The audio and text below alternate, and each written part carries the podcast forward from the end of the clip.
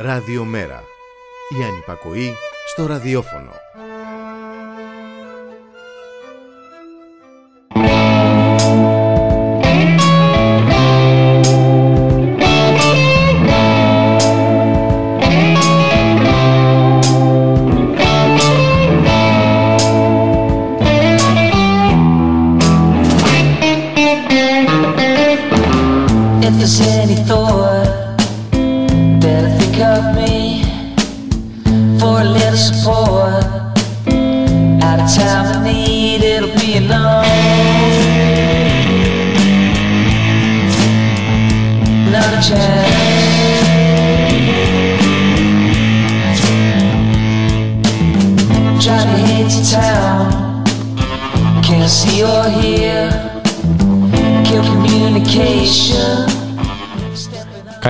Καλησπέρα, καλησπέρα, καλησπέρα. Είναι μια ακόμα εκπομπή μετά την απαγόρευση. Σήμερα είναι 27 Απριλίου, 3 λεπτά μετά τις 10 και κάνουμε εκπομπή μετά από 2 ή 3 εβδομάδες. Στον ήχο είναι ο αγαπημένος Γιώργος Νομικός και καλεσμένος σήμερα δεν είναι άλλος αλλά ο Στάθης Ραντινόπουλος, ο οποίος έχει δύο ποτήρια νερό δίπλα του. Ε, να μην, να μην αλλάζουμε συνέχεια, ρε. Βέβαια, είναι αντιπεριβαλλοντικό Αντιπεριβαλλοντικό. τώρα αυτό που κάνω. αλλά Αλλά ποιος νοιάζει, δεν είμαστε σε περιβαλλοντικό κόμμα. θα, θα το κόψουμε. Θα το κόψουμε. Τι κάνει Στάθη, Καλά, φίλε μου, εσύ. Πολλά νέα τις τελευταίες μέρες. ξεκουράστηκες, Ωραία ήταν το Πάσχα. ξεκουράστηκες Άγιο οπότε. Πάσχα. Έτοιμος για την εξεταστική του Ιουνίου; Ε, Κάτσε, ρε. Ε, κάτσε ένα μήνα, έχεις διάβασμα. Κάτσε. Εντάξει, έχουμε καιρό. μα Εντάξει, μας προλάβει. αργεί και λίγο. Ωραία, πολύ ωραία. Ε, αυτή τη στιγμή που μιλάμε παίζει ο Ολυμπιακός ΠΑΟΚ. Τι λες; Στα νέα που δεν ενδιαφέρουν κανένα αυτό. Τώρα αυτό έχει αλλάξει. Είμαι, είμαι λίγο άσχετος με το ποδόσφαιρο. Είναι και ο το ποιος- Παναθηναϊκός είναι ανύπαρκτος. Ναι, ναι, ναι. Καλά, και εγώ δεν είμαι πολύ. Οπότε έχει πάρει τη θέση του ο Ναι. ΠΑΟΚ.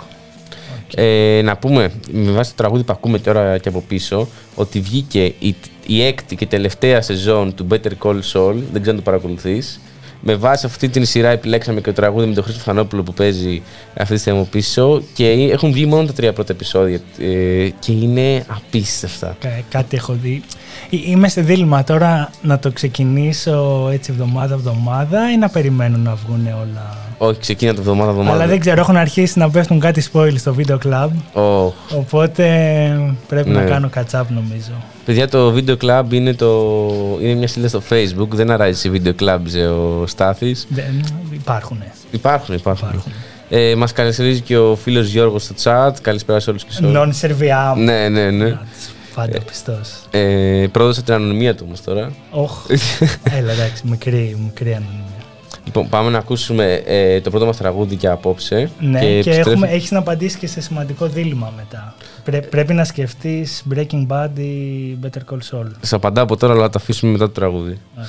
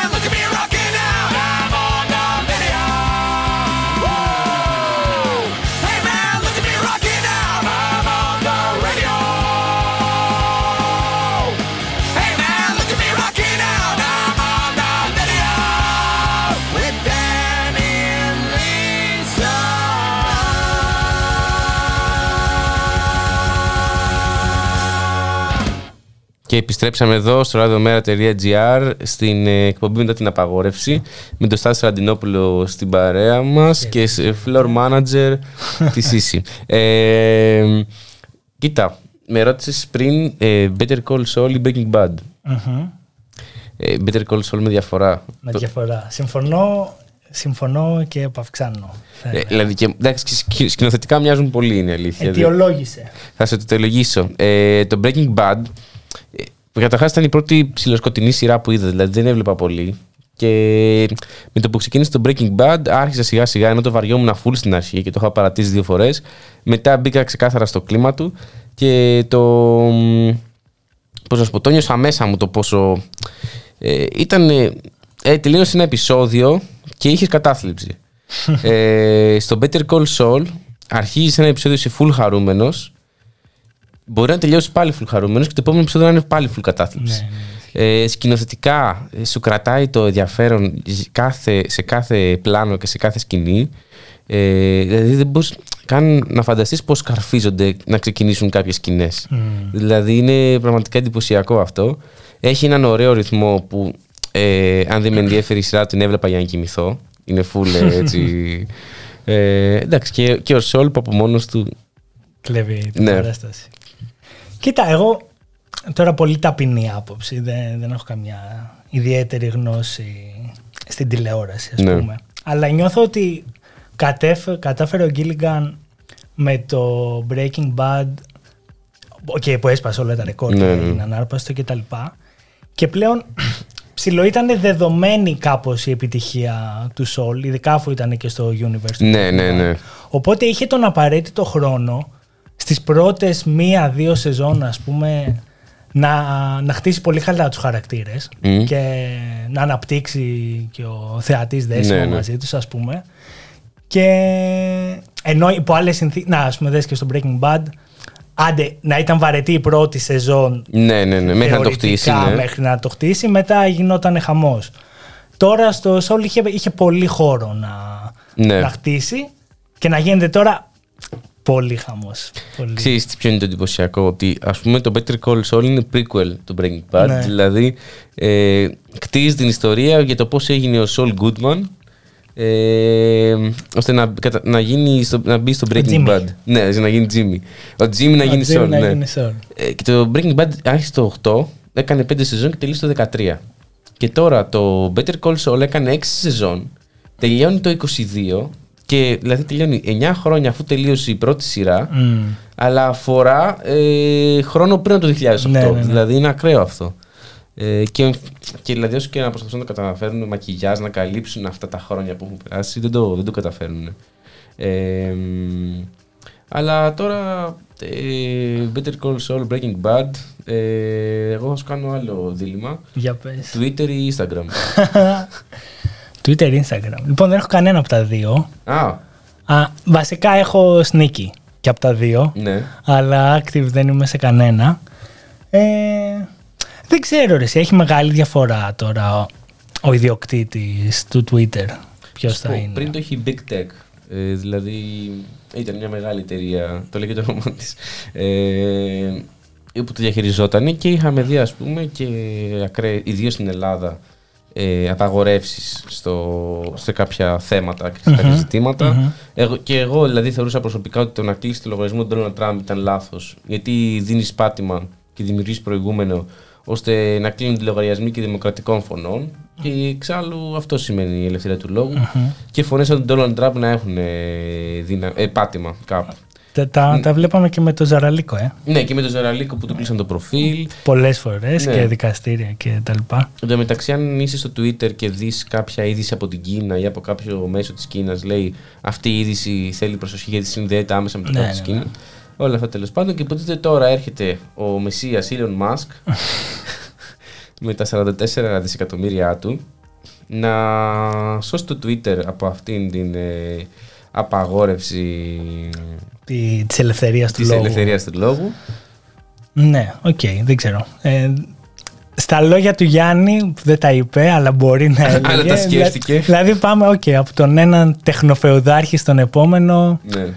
ε, δεν ξέρω. Δηλαδή, ήδη ας πούμε το τοπίο των μέσων ενημέρωσης είναι ως επιτοπλίστων ιδιοκτησία ολιγαρχών. ναι. Που είναι τη και Washington trendy Post, λέξη. ναι. Ναι, ναι, του Μπέζου και τα λοιπά. Ε, ζήλεψε ο Ήλον. Ναι. Ήθελε και αυτό ένα Θέλω και κομμάτι εγώ το από δικό την μου πίτα. μέσο.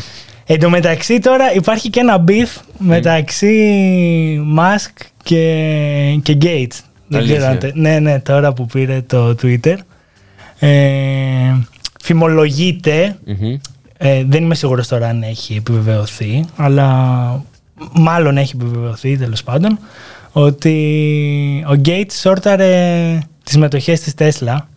Το σορτάρισμα τώρα να το εξηγήσουμε. Εξήγησε, ε, πολύ ναι. περιληπτικά είναι ποντάρεις ότι η μετοχή της εταιρείας θα πέσει στο μέλλον οπότε εσύ αγοράζεις αγορα... πουλάς τώρα μετοχές που δεν έχεις Α, τις πουλάς από τώρα ξέρω εγώ ας πούμε συγκεκριμένα με την Tesla ήταν στα 1200 ευρώ Ναι. ε, πριν λίγες μέρες η μετοχή της. Ο, ο Gates πούλησε μετοχές που δεν είχε τι- σαν δάνειο ρε παιδί μου. Α, οκ. Και τώρα που έπεσε, Έχει- τώρα που έπεσε στα 800, αγόρασε στα 800 αυτές που πούλησε πριν λίγο καιρό, οπότε τις πούλησε με 400 δολάρια τη μετοχή ας πούμε κέρδος. Α, Και σόρταρε περίπου στα, στα 500 εκατομμύρια δολάρια Tesla τίποτα, stock. εντάξει, δεν είναι κάτι αυτό. Και του λέγε και παραπονέθηκε ο Ήλον γιατί ρε Μπιλ μου τα κάνεις αυτά; Δεν Ε. ξέρω τώρα να ζήλεψε που έπεσε στη λίστα το, το πιο πλουσιότερο που, που του φάγε τη θέση ο Μάσκ, δεν ξέρω. Sneak Light και Elon Musk και Bill Gates λοιπόν. Ε, εντάξει, εγώ αυτό που φοβάμαι με το Twitter και την αγορά του από τον Elon είναι ότι ο τύπος ε, είναι ο δεύτερος πιο πλούσιος άνθρωπος στον κόσμο. Δεν ξέρω, ήταν πρώτος αλλά τώρα δεν ξέρω. Ναι, μήπως τον Bezos, δεν ξέρω τι έκανε. Ωραία, είναι από τους πιο πλούσιους Τώρα άνθρωπους που στον του πέσε η, μετοχή. η μετοχή μπορεί και να πέσει. Έχασε πολύ value κιόλας. Βέβαια, οκ. Απλώς είναι, είναι ο πιο πλούσιος άνθρωπος στον κόσμο, ας πούμε. Είναι, Θα έχει το Twitter το οποίο το χρησιμοποιούν full οι πολιτικοί και κάθε δήλωση και κάθε post στο Twitter, πέρα από το γεγονός ότι δεν μπορεί να το διαγράψεις, να το επεξεργαστείς, ε, μ, μένει για πάντα ρε παιδί μου εκεί πέρα. Οπότε μετράει πολύ αυτό. Ε, και χρησιμοποιείται πολύ σαν μέσο. Δηλαδή, ή- όταν έπεφτε το Facebook, ο σερβερ του Facebook, ο σερβερ του Instagram και όλα αυτά, Ναι. το μόνο του Twitter έμενε και λειτουργούσε. Είναι ένα βασικό μέσο το οποίο χρησιμοποιείται πολύ. Ε, Επομένως, άμα ας πούμε ο, ο Zuckerberg έχει Facebook, Instagram, WhatsApp, Messenger ε, ο, ο Bezos έχει την Washington Post και ο Elon Musk έχει το Twitter. Ε, ρε παιδί μου, δεν ξέρω πόσο ανεξάρτητα θα είναι όλα αυτά Ε, πια. εντάξει, υπάρχει ανταγωνισμός στα πλαίσια της ελεύθερης αγοράς. Ναι. Έτσι, τώρα. Επίσης, πολλοί λένε ότι η κίνησή του δεν έχει καμία σχέση με οικονομικά κίνητρα. Δηλαδή, λέει θα βγάζει 170 εκατομμύρια το χρόνο και το αγόρασε 4 δις. Ναι. Ναι. Εντάξει, δεν μετριούνται τα πάντα Ναι. σε λεφτά. Δηλαδή, Αυτό. κάποια πράγματα σου δίνουν δύναμη που δεν μπορεί να κοστολογηθεί. Ναι. Ε, καλά, ήδη το Twitter ήταν. Ε, Πώς το λένε. Είχε ανέβει. Αρνητι... Ήταν, ε, έμπαινε μέσα. Με Αλήθεια. λίγα λόγια. Ναι, ναι, δεν ήταν κερδοφόρο. Δεν το ήξερα αυτό. Αλλά δεν έχει πολύ σημασία γιατί η πλατφόρμα ε, σου δίνει πολλά περιθώρια να, Ναι. να κάνεις ό,τι θέλεις. Δηλαδή τα, τα χρήματα σε αυτή την περίπτωση... Ρε εσύ, τι να σου πω, ας πούμε πάρει και τη μετοχή της Tesla, ωραία, έχει Ναι. τώρα, τώρα, πόσο έχει, 880. Ωραία. Η Tesla έχει 880 δολάρια και η Volkswagen έχει 145 ας πούμε. Και δηλαδή ήταν πολύ, είναι πολύ φούσκα θα έλεγα εγώ με τις μηδαμινές μου γνώσεις. Οπότε Ναι. όλα, όλα αυτά είναι λίγο ρευστά. Ε, ωστόσο η δύναμη που σου δίνει το Twitter δεν είναι καθόλου ρευστή. Ή και γενικότερα τα μέσα κοινωνικής δικτύωσης. Προσκάλεσε και τον Τραμπ πίσω στο, Αλήθεια. στο Twitter. Τον ρωτήσανε αν Για τώρα... free speech και καλό. Ναι, ναι, αλλά λέει όχι παιδιά, ο Ήλον είναι καλό παιδί, το συμπαθώ. Αλλά έχει κάνει δικιά του, έχει κάνει δικό του social media ο Τραμπ, το Truth, και λέει ότι θα κάτσει εκεί. Α. Ε, αυτό ναι, το είδαμε το Truth. Το ανέβασε και ο Ήλιον ότι ανεβαίνει πολύ αυτό. Truth Social και λέει ότι ο λόγος που ανεβαίνει αυτό είναι επειδή το Twitter ε, έχει κάνει ban τον, ε, την ελευθερία του λόγου. Ναι, ναι, ναι. Ε, πάμε να ακούσουμε ένα τραγούδι το... Ε, δεν το, το έχει επιλέξει εσύ, εσύ; Όχι. Όχι. Πάμε να ακούσουμε ένα τραγούδι και επιστρέφουμε. Ωραία. Hi there, handsome. Yes, you. Uh, good evening. Mind if I join you? Why, no, not at all. Won't you sit down? I've been watching you from over there. You know what I said to myself? I said there's a real lonesome man. A real lonesome man.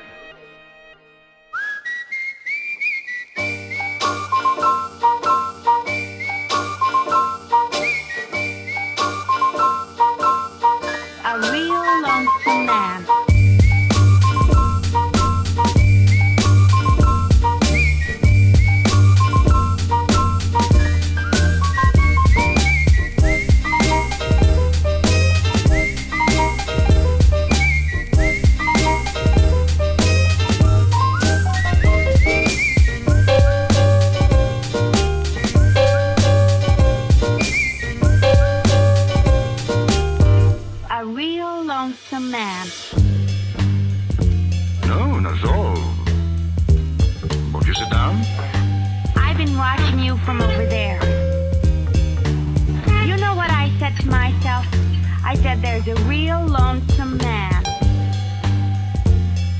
I said there's a real lonesome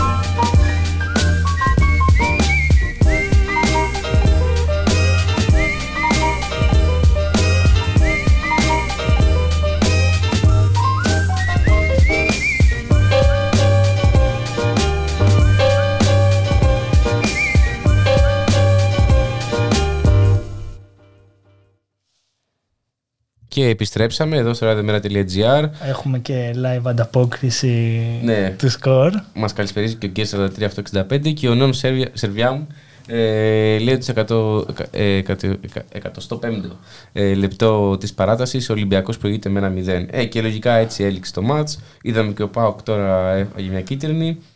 Ε, μ, στάθησε καλησπερίζουν στο chat. Καλησπέρα, καλησπέρα, παιδιά. Λοιπόν, μίλησες πριν, Θοδωρή, ότι χαλάσαμε την ανωνυμία του, του φίλου Non Serviam Ναι, σωστά.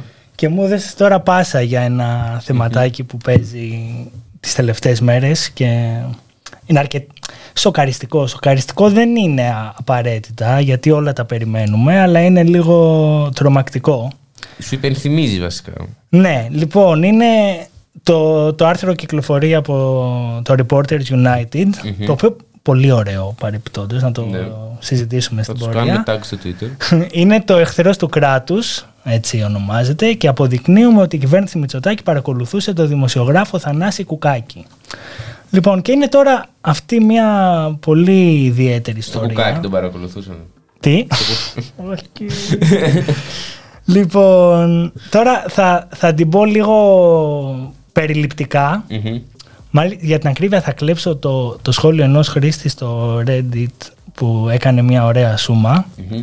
Ε, λοιπόν, η ιστορία μας τι, τι έχει; Είναι ο Βασίλης Κουκάκης, Μμμ. ε, ένας δημοσιογράφος, ο Θανάσης Κουκάκης, Θανάσης συγγνώμη. Κουκάκης, ναι. Ένας δημοσιογράφος που συνεργάζεται με πολλά διεθνή μέσα, με το CNN, με τους Financial Times Και με την καθημερινή. με, με πολλούς, με πολλούς. Και λοιπόν, ξεκινάει εκείνος περί το 2020 νομιζω να κάνει μία έρευνα ε, για οικονομικά εγκλήματα τραπεζιτών εγχώρια Ναι. ε, και συγκεκριμένα, βασικά καιρό την κάνει αυτή την έρευνα αλλά η ιστορία μας αρχίζει με την κυβέρνηση Μετσοτάκη το, μετά τις εκλογές. Βρήκε τίποτα. Έλα. Βρήκε τίποτα. Κα- ε, Λοιπόν, βρήκε κάποια πράγματα ο άνθρωπος, ε, συγκεκριμένα για σχέσεις της τράπεζας Πειραιώς με κάποιο αμερικάνικο φαν. Τέλος πάντων, είχε, έχει ζουμί η υπόθεση. Και λοιπόν, έχουμε την κυβέρνηση λίγες μέρες αφού του ορκίζεται να παίρνει την Εθνική Υπηρεσία Πληροφοριών υπό τον έλεγχό της. Ναι. Και ε, μία από τις πρώτες κινήσεις είναι να βάλει την ΑΕΠ να παρακολουθεί τον συγκεκριμένο δημοσιογράφο.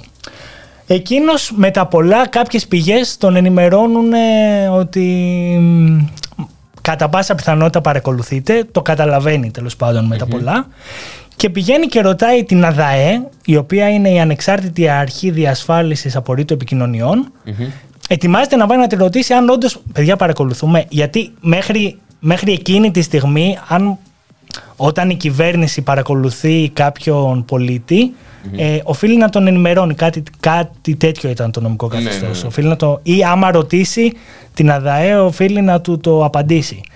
Λοιπόν, ετοιμάζεται εκείνο και από ό,τι διάβασα, εκείνος κατά πάσα πιθανότητα πήρε τηλέφωνο. Όχι κατά πάσα πιθανότητα, έτσι έγινε. Πήρε τηλέφωνο την ΑΔΑΕ Ναι. και κατά πάσα πιθανότητα ε, αυτοί που τον παρακολουθούσαν κατάλαβαν ότι είχε σκοπό να πάει να ρωτήσει για το αν παρακολουθείτε. Ε, γιατί τον ακούγανε, ξέρω εγώ, παίζει να πήρε τηλέφωνο αυτός και να ακούσαν, όχι, παιδιά, μας να, πήρε. Ναι. Λοιπόν, εκείνη τη μέρα ε, που, πηγέ, που κάνει την ερώτηση στην ΑΔΑΕ, η ΑΕΠ διακόπτει την, Εντελώς την τυχαία. παρακολούθησή Ναι. του. Οπότε, οπότε, αφού γίνεται το αίτημα στην ΑΔΑΕ, ρωτάει η ΑΔΑΕ την ΑΕΠ και του λέει παρακολουθείτε αυτόν; Ε, Και λέμε όχι δεν τον παρακολουθούμε γιατί το σταματήσαν εκείνη τη μέρα.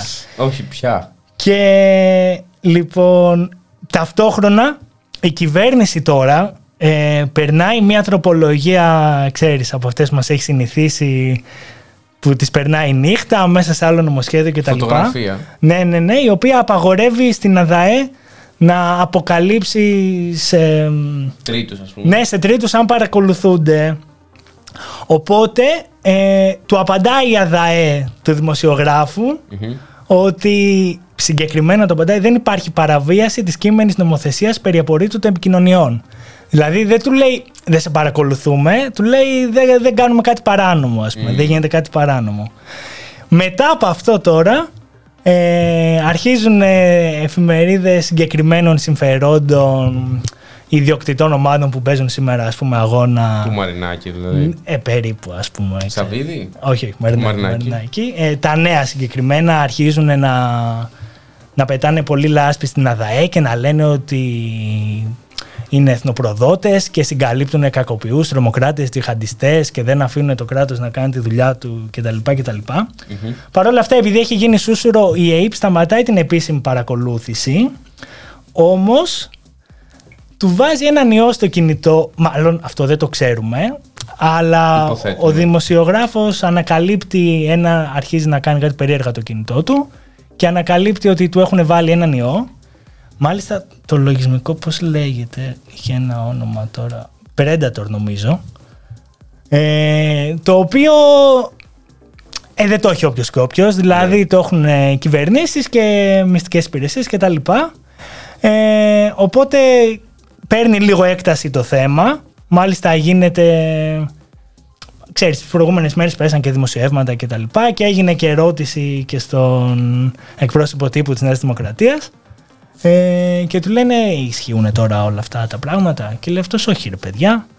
Ε, και ίσα ίσα είμαστε βέβαιοι πως οι αρμόδιες αρχές θα κάνουν αυτό που πρέπει και θα λύσουν την υπόθεση και τώρα δεν μπορούμε να επιτρέπουμε σε κάποιον ιδιώτη να παρακολουθεί κάποιον άλλον ιδιώτη. Για- Ισχυρίζονται Ναι. ότι... Εγώ να κάνω μια ερώτηση πάνω σε όλα αυτά. Ναι. Ε, τι όφελος έχουν οι εθνικές μυστικές υπηρεσίες και πώς διακυβεύεται, ας πούμε, ρε παιδί μου, η, η ασφάλεια της Ελλάδας, η ασφάλεια των πολιτών, οτιδήποτε, από έναν δημοσιογράφο που, που αναλύει οικονομικά θέματα. Ναι, ε, καλή ερώτηση. Μακάρι να μπορούσε κάποιος να μας την Ναι. απαντήσει. ας Αν θέλω πούμε. να πω και μόνο που κυνηγάνε και παρακολουθούν και έχει αποδειχθεί ότι παρακολουθούν έναν οικονομικό ρεπόρτερ που απλώς ασχολείται με τη διαφθορά, ε, της ε, διαφθορά των ε, τραπεζών και των τραπεζιτων ε, μας δείχνουν πολύ απλά ποιους εξυπηρετούν και ποιους ε, προσπαθούν να κρύψουν. Εν τω μεταξύ, η, η υπόθεση βγάζει μάτι, έτσι. Δηλαδή, Ναι, ναι, ναι. πιο ξεκάθαρη δεν γίνεται. Και θέλω να δω. Εντάξει, εκτός από όλες τις επιπτώσεις που έχει στην ελευθερία του τύπου στην Ελλάδα και ότι τέτοια σκηνικά γίνονται μόνο σε Ουγγαρία και Τουρκία και τα λοιπά. Ναι. Ε, Πώς θα το δικαιολογήσουν και αυτό. Τε- Άσε τα παπαγαλάκια ο απλός άνθρωπος, ρε παιδί μου, που του λες ότι γίνεται αυτό. Δεν ξέρω, δεν ξέρω. Ε, δηλαδή είναι πολύ σοκαριστικά. Να πούμε ότι ο Πάοκ έβαλε γκολ, αλλά εξετάζεται ε, το βίντεο για να δουν αν ισχύει. Ω, κάτσε, μην μη, μη του κάνεις τέτοια κόλπα. γιατί μην έχουμε κανένα σαβίδι να μπαίνει μέσα με το κουμπούρι και. Συγγνώμη και- για τη διακοπή σε, μας. σε Ολυμπιακός Πάοκ δεν είχε γίνει αυτό. Ε, νομίζω ναι. Ε, ξέρεις. Πού έχει γίνει; Ολυμπιακό Πάοκ. Όχι. Λοιπόν, ε, παρακαλούμε τον Non Serviam να μας Είμαστε και επιβεβαιώσει. στο βαρβαρό ραδιόφωνο και κάνουμε και παρεμβάσεις για, την, ε, για τα ζητήματα που τρέχουν αυτή τη Ναι, στιγμή. ναι, ναι. Ε, μ, Έχουμε και ρεπόρτερ στο, Έχουμε και στο reporter πεδίο. στο- να, να συνηθούμε το γήπεδο. ε, λοιπόν, πάμε να ακούσουμε ένα τραγούδι που έχει παραγγείλει η floor manager ε, Sisi. Ωραία. Ε, το οποίο είναι μεταλλιά κάπως. Και επιστρέφουμε πολύ σύντομα. Eins, zwei, drei,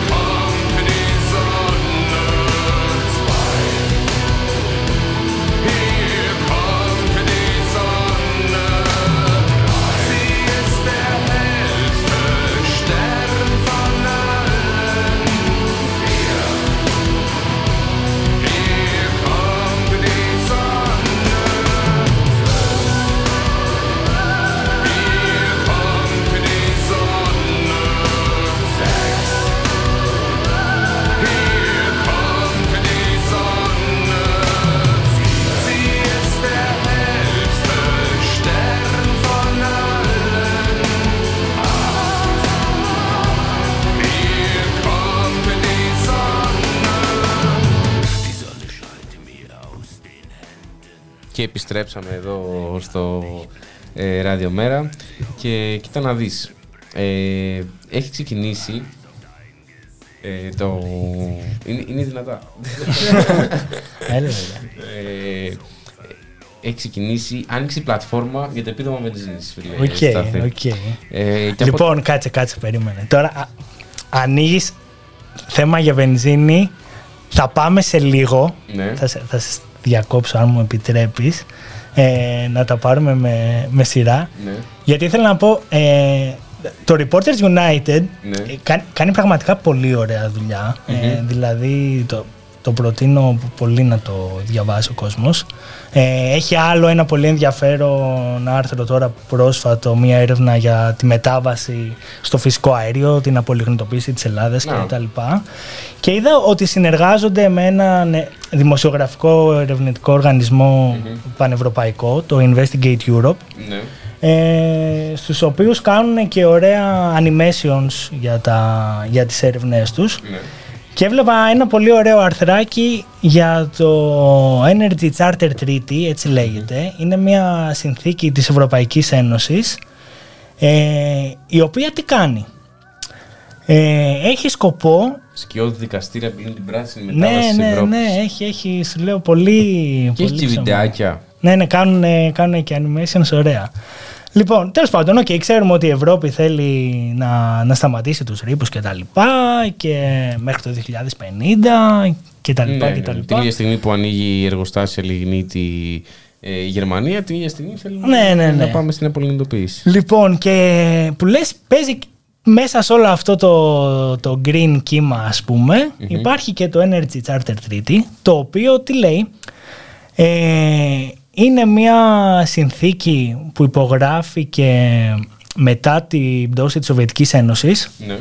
ε, η οποία πρακτικά υπογράφηκε γιατί θέλανε επενδυτές, παύλα κοράκια να επενδύσουν στις πρώην Σοβιετικές χώρες ρε παιδί μου αλλά φοβόντουσαν ότι είναι ασταθές το, το περιβάλλον Περιβάλλον.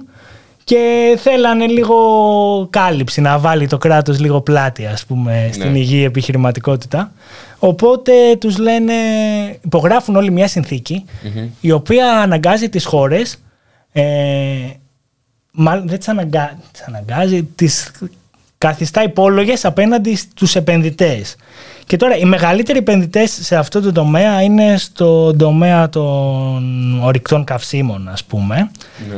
Ε, και οι οποίοι αν νιώσουν ότι απειλούνται τα συμφέροντά τους από, από κινήσεις, πράξεις, νομοθεσίες ε, των κυβερνήσεων οι οποίες ε, είναι αντι, αντιπετρελαϊκές ας πούμε, να- για να το πάρουμε πολύ γενικά, μπορούν να τους μηνύσουν και μάλιστα για πολλά δισεκατομμύρια.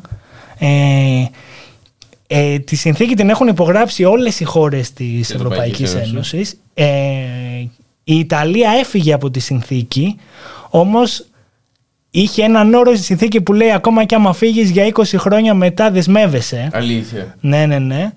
Ε, και τώρα τι να σου πω. Ας πούμε για παράδειγμα στη, στην Ιταλία ε, μια βρετανική εταιρεία η Rockhopper τη μήνυσε το 2017 ε, γιατί η Ιταλία εισήγαγε ένα νόμο που απαγόρευε την πετρελαιοπαραγωγή κοντά στις ακτές και τη μήνυσε για 275 εκατομμύρια δολάρια για διαφυγόντα κέρδη ας πούμε. Ναι.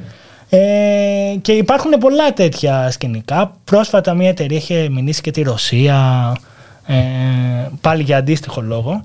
Ε, έχει πολύ ενδιαφέρον. Οπότε από τη μία προσπαθούμε να, από, να ξεβρωμίσουμε τέλος πάντων από τα καύσιμα Ναι. και από την άλλη υπάρχουν σε ισχύ τέτοιες συνθήκες οι οποίες ε, Θα το το καθιστάνε επιτρέψουν. τουλάχιστον απαράδεκτο. Ε, κοίτα, σημαντικά όλα αυτά που λες. Μμμ. Αλλά δεν μου πες πώς να μειώσει την κατανάλωση όταν οδηγάω. Λοιπόν, πώς να μειώσει την κατανάλωση όταν Θα οδηγάω οδηγάς. σταθερά στις 3.000 στροφές.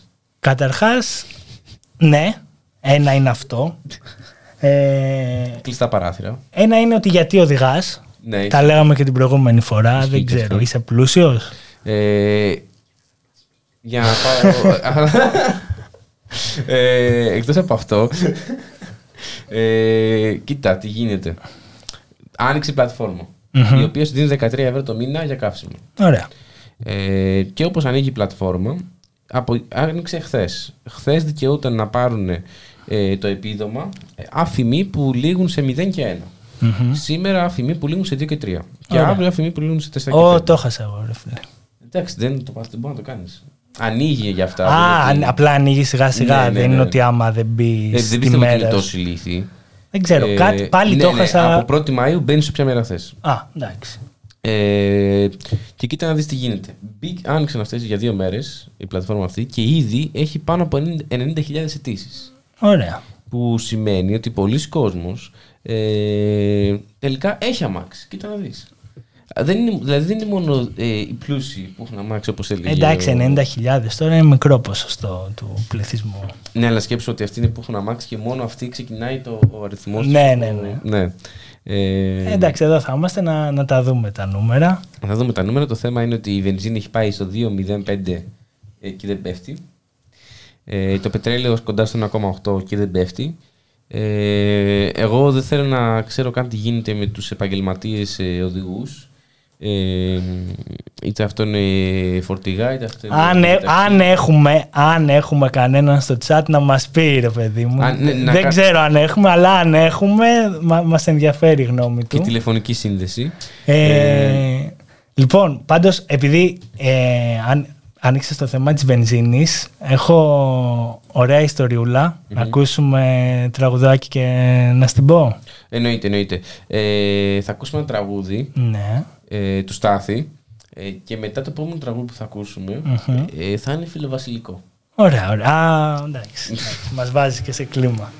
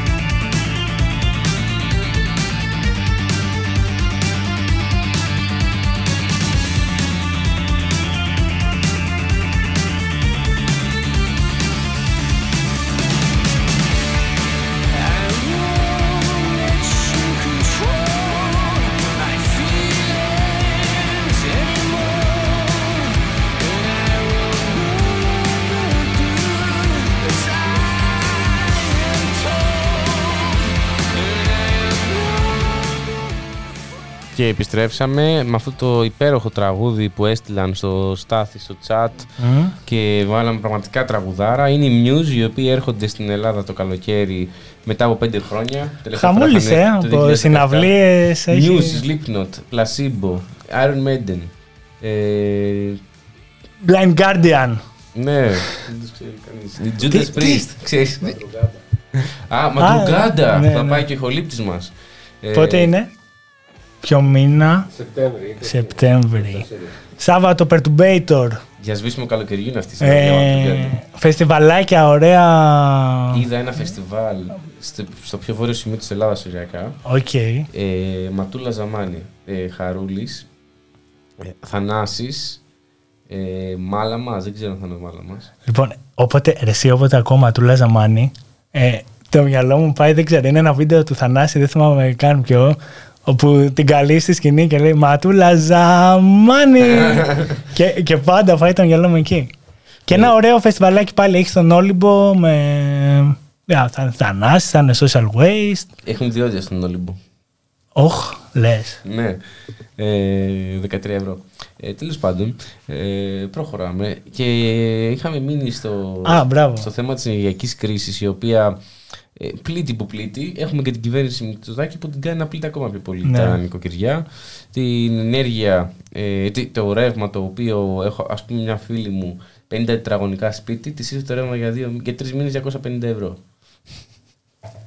Οκ. Ε, το, το οποίο είναι αδύνατο να το πληρώσει μια φοιτήτρια, έτσι. Ε, να σου πω, άμα Ας άφηνε, δουλέψει. άμα άφηνε τα φώτα ανοιχτά, ας πούμε, και το θερμοσύφωνο να καίει, όχι, δεν το άφηνες. Τι να σου πω. Άμα φόρτζε.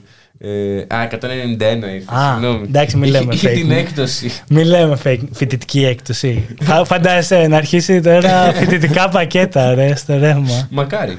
Ε, Ναι. Λοιπόν, αλλά επειδή τα σπίτια λειτουργούν με ρεύμα και τα αυτοκίνητα λειτουργούν με αμόλυβη βενζίνη, Μπρ- Α, λοιπόν. θέλω να μας πεις τι, τι αναζήτησες γι' αυτό. Λοιπόν, λοιπόν. Καταρχάς πες μου, όταν πας στο βενζινάδικο, τι του λες, ξέρω εγώ, βάλε μου, ξέρω, 30 ευρώ, τι, απλή ή λες και την αμόλυβδη; Παλιότερα, Παλιότερα το θυμάμαι λέγες. ότι οι μεγαλύτεροι έλεγαν αμόλυβη. Ναι, ναι, ναι. Τώρα λέμε και το απλή. Λοιπόν, ε, με- νομίζω ακόμα το λένε πολύ, ξέρεις, έχει Πολύ μείνει. έχει μείνει, ναι, ναι. Λοιπόν, φίλε, η ιστορία της αμόλυβδης είναι πολύ τρελή και δεν ξέρω κατά... Φαντάζομαι είναι γνωστή, αλλά Έριξε. άμα, άμα συνειδητοποιήσεις τι έγινε τότε, είναι πολύ άσχημο. Λοιπόν, ξεκινάμε με τον Τόμας Μίτζλεϊ, Μμμ. ε, χημικός, μηχανολόγος, μηχανικός στην Αμερική εκεί τα, στα 1920 και είναι ο ιδιοκτήτης της Cadillac, ο οποίος έχει βγάλει μια μαξάρα Ναι. αλλά δεν του πάει πολύ καλά. Ε, του είχε κάτι προβλήματα η μηχανή, ας πούμε, και αναθέτει σε αυτόν τον κύριο το Μίτζλey ε, να, ε, να πειραματιστεί λίγο να βρει ένα καλύτερο καύσιμο. Ναι. Γιατί αυτά που χρησιμοποιούσαν μέχρι στιγμής δεν ήταν πολύ αποδοτικά. Κάνει διάφορα πειράματα, ε, προσμίξεις τέλος πάντων κτλ. Ε, φτιάχνει ένα πολύ καλό που είχε τη διπλάσια τη αποδοτικότητα ας πούμε από τη μέχρι τότε βενζίνη αλλά, αλλά μύριζε υπερβολικά άσχημα και λέει ότι ακόμα και για αυτή τη διπλάσια ε, αυτό το διπλάσιο μπόνους που δίνει η ανθρωπότητα δεν θα το δεχτεί και μην τα πολυλογώ τέλος πάντων καταλήγει ότι άμα βάλεις λίγο μόλιβδο μέσα στη βενζίνη είναι... Άμα τι- βάλεις μόλιβδο. Βάλεις, βάλεις μέσα. ναι. Ποιος εντάξει, έχει τώρα μια χημική Ναι. ονομασία, έβα, ε, μια ελάχιστη ποσότητα μολύβδου. Ε, ήταν το πιο αποδοτικό μέχρι τότε. Α, έτσι. Ε, αλλά έχει ένα κάτσα αυτό που θα το δούμε σε λίγο. Ε, παίρνει τηλέφωνο εκεί τον boss της Cadillac, του λέει σου έχω τρελή εφεύρεση, θα βγάλουμε λεφτά από τα μπατζάκια μας. Συγκεκριμένα νομίζω κάτι του είχε πει σε σημερινά λεφτά κάτι του στυλ θα βγάλουμε δισεκατομμύρια ας πούμε. Α, οκ, κατάλαβα. Οπότε πάμε, το ξεκινάνε, ε, αρχίζουν να το προμοτάρουν, φτιάχνουν μια εταιρεία, την Ethyl Company, μαζί με τη General Motors και μερικά άλλα, με τη Ford νομίζω και Όλα τα μερικά καλά άλλα παιδιά. καλόπαιδα, ναι. Πέφτει τρελό promotion. Συγκεκριμένα ένα, ένα πολύ σημαντικό ας πούμε γεγονός ήταν ότι σε ένα Grand Prix τότε ρα- ράλι, φόρμουλα, εσύ τα ξέρεις αυτά, Ναι, ναι, ναι. εκεί στο 1923. Την είχαν δώσει σε κάποιους συμμετέχοντες και το top 3 όλοι είχαν αυτή τη βενζίνη ας Έλα, πούμε. ρε. Οπότε έγινε μετά χαμός, του δώσαν αυτού ένα βραβείο δεν θυμάμαι, σαν τύπου Νόμπελ χημίας, έγινε ανάρπαστο το προϊόν. Βέβαια εκείνος δεν, δεν πολύ εμφανιζότανε. Ε, και μάλιστα δεν πήγε ούτε να πάρει το βραβείο του. Και θα δούμε στην πορεία γιατί δεν πήγε. Οπότε αρχίζει να έχει μεγάλη ζήτηση το προϊόν και κάνουν ε, ένα εργοστάσιο για να το παράγει πολύ και αρχίζουν οι εργάτες και λιποθυμάνε και πεθαίνουν, πεθάνανε πέντε άτομα νομίζω γιατί ο μόλιβδος είναι πολύ τοξικός, ε, πάρα πολύ τοξικός, ε, σου κάνει τη δηλητηρίαση μολύβδου και οι Ρωμαίοι πεθάνανε πολύ από αυτό και το, το λυπηρό της υπόθεσης είναι ότι ήταν γνωστό ότι ο μόλιβδος είναι τοξικός. Τοξικός, α. Συγκεκριμένα ο τύπος ο Μίτζλεϊ που πολλοί τον ονομάζουν ε, ο άνθρωπος περιβαλλοντική καταστροφή ε, όταν έκανε τις έρευνες είχε πάθει lead poison, είχε δηλητηριαστεί από αυτό. Δηλαδή το, ή- το ήξερε Το έχεις ξεκάθαρα. ζήσει κιόλας, ναι. Ε, και ήταν ε, για ανάρρωση κάπου στην Κούβα, στις Μπαχάμες, δεν θυμάμαι, ε, στη Φλόριντα. Ναι. Ε, ωστόσο παρόλα αυτά το κυκλοφορήσανε, έγινε ανάρπαστο. Ε, τρελές συνέπειες. Το, μάλιστα ο μόλιβδος απορροφάται πολύ από το ανθρώπινο σώμα και το πιο ευαίσθητο όργανο που επηρεάζεται είναι ο εγκέφαλος. Οφείλεται, οφείλεται τώρα τι να σου πω, για, για τρελές ζημιές και οικονομικές και υγειονομικές. Αλλά πια και δεν κυκλοφορεί στην ατμόσφαιρα. Ε, ε, με- γι- με το BAM κυκλοφορούσε πάρα πολύ στην ατμόσφαιρα. Ε, οι εταιρείες δεν, θέλαν, δεν το παραδεχόντουσαν ότι, είναι από αυτό. κακό. Ναι, σαν το τσιγάρο. Ναι, ναι, ναι. Ε, τώρα, τι να σου πω. Ε, οφείλεται κατά. Ειδικά για τους ανθρώπους που γεννήθηκαν από το 50 μέχρι το 80 για τεράστια πτώση του νοητικού επίπεδου. λες, ε; ε, για αύξηση στην εγκληματικότητα, στη βία. Παιδιά, είναι, είναι, είναι τρομερές οι συνέπειες του μολύβδου, ο οποίος κυκλοφορούσε ανεξέλεγκτος μέχρι πολύ πρόσφατα. Ε, Και ακόμα κάποιοι που έχουν παλιά αυτοκίνητα ρίχνουν μόλιβδο γιατί μόνο έτσι μπορεί να λειτουργήσει. Όντως. Ναι, αλλά είναι Οκ. στις αντίκες μόνο. οκ. Ε, και όλο αυτό έγινε μια προσπάθεια από έναν επιστήμονα να το σταματήσει, όπου έψαχνε πάρα πολύ να, να πείσει τον κόσμο να το σταματήσει επί πολλά χρόνια. Ε, αλλά η απάντηση που λάμβανε από επιστήμονες, ξέρεις, που τους τα 'σκαγε η Ethyl Company ήταν ότι είναι φυσικό υλικό και υπάρχει με αυθονία στην ατμόσφαιρα και τέτοια. Και τέλος πάντων για να το κλείσω κάνει μια έρευνα ο τύπος που συγκρίνει την περιεκτικότητα μολύβδου στα κόκαλα σε, το- και στα δόντια σε τωρινούς ανθρώπους και σε κάποιες μούμιες αιγυπτιακές πριν 1500 χρόνια, ξέρω εγώ, 2000 και βρίσκει ότι οι σημερινοί άνθρωποι είχαν πάνω από χίλιες φορές περισσότερο μόλυβδο στο σώμα τους και αυτό ήταν ένα από τα καταλητικά γεγονότα ας πούμε που απαγορεύτηκε βλέπω εδώ ότι στην Ελλάδα να μας το επιβεβαιώσει κάποιος δεν θυμάμαι αλλά βλέπω εδώ ένα δημοσίευμα από το Ευρωπαϊκό Κοινοβούλιο όπου το 1999 έδωσε στην Ελλάδα, την Ιταλία και την Ισπανία άλλα δύο χρόνια Για να το, για να το σώζουν. σταματήσουν εντελώς. Τι σου είναι περίεργο, ότι νομίζω τα σφραγίσματα παλιά με τι γίνονται. Με μόλιβδο. Η- Ιδεράργυρο. Υδεράργυρο. Ιδε- ε, Α, ιδεράργυρο. καλά και υδράγυρο τοξικό είναι. Ναι, ναι, ναι. Τέλος πάντων, ε, φαντάσου πόσα μπορούμε να βιώνουμε αυτή τη στιγμή να τα ζούμε καθημερινά και να είναι φούλα ανθιγεινά Ναι, και να ναι, μην το ναι. γνωρίζουμε. Εν τω μεταξύ, λοιπόν, επειδή αυτός ο τύπος έχει και άλλη ιστορία, δεν τελειώνει με το μόλιβδο. Γίνεται όλη αυτή η καταστροφή και τα λοιπά. Έχουν βγάλει το μεταξύ του κόσμου τα λεφτά και τον προσλαμβάνει μια άλλη εταιρεία να της κάνει καλύτερα τα, τα ψυγεία. Α, Και με τα πολλά εκείνος ανακαλύπτει το φρέον, το ψυκτικό υγρό. που το έχουν απαγορεύσει και αυτό πια. Ναι, το οποίο είναι υπεύθυνο κατά συντριπτική πλειοψηφία για. Την τρυπατόζοντα. Ναι. Δηλαδή, ο τύπος εντάξει. Ναι. Μας έκανε. Α μην πούμε, μας έκανε. Εμείς είχαμε μας είχε χαλάσει το air conditioning στο σπίτι και επειδή ήταν παλιό, πια δεν πουλείται πουθενά φρέον. Και ο, μη- ο μάστορας που ήρθε να το φτιάξει μας λέει ότι εγώ έχω κάποια αποθέματα φρέον, θα σας δώσω. Γενικά δεν το βρίσκεις πουθενά πια. OK, OK. Ναι, δηλαδή, Κάτσε τώρα, κρύβ, ευτυχώς. κρύβε λόγια. Θοδωρή. Α, ναι, εμείς μετά από αυτό αλλάξαμε το aircondition. ε, Αλλά ναι, ρε φιλέ. Καλά, ο Βλέπεις... τύπος μας έχει καταστρέψει τελείως δηλαδή. Ναι, και εντάξει, δεν είναι μόνο αυτός. Θυμάμαι τι έλεγε. Α, ένας από αυτούς της εταιρείας, ο Φρανκ Χάουαρντ, έλεγε ότι δεν μπορούμε να δώσουμε. Να σταματήσουμε να χρησιμοποιούμε κάτι που ήρθε στη βιομηχανία σαν δώρο από τους ουρανούς για την πιθανότητα ότι μπορεί να υπάρχει κάποιος κίνδυνος ας πούμε μιλώντας για το, Ναι. για το μόλιβδο. Βλέπουμε λοιπόν το ηθικό δίδαγμα στο βωμό του κέρδους Θυσιάζονται τα... και οι τα, ανθρώπινες τα, ζωές, τα, τα πάντα, πάντα. τα πάντα, τα πάντα. Πάμε να ακούσουμε ένα τραγούδι για ένα λεπτό, ε, πολύ σύντομο, για να επιστρέψουμε με το άλλο, με το επόμενο θέμα. Ε, το τραγούδι αυτό δείχνει και την ποιότητα που έχουμε και ως εκπομπή και ως ραδιόφωνο. Ε, επιστρέφουμε πολύ γρήγορα.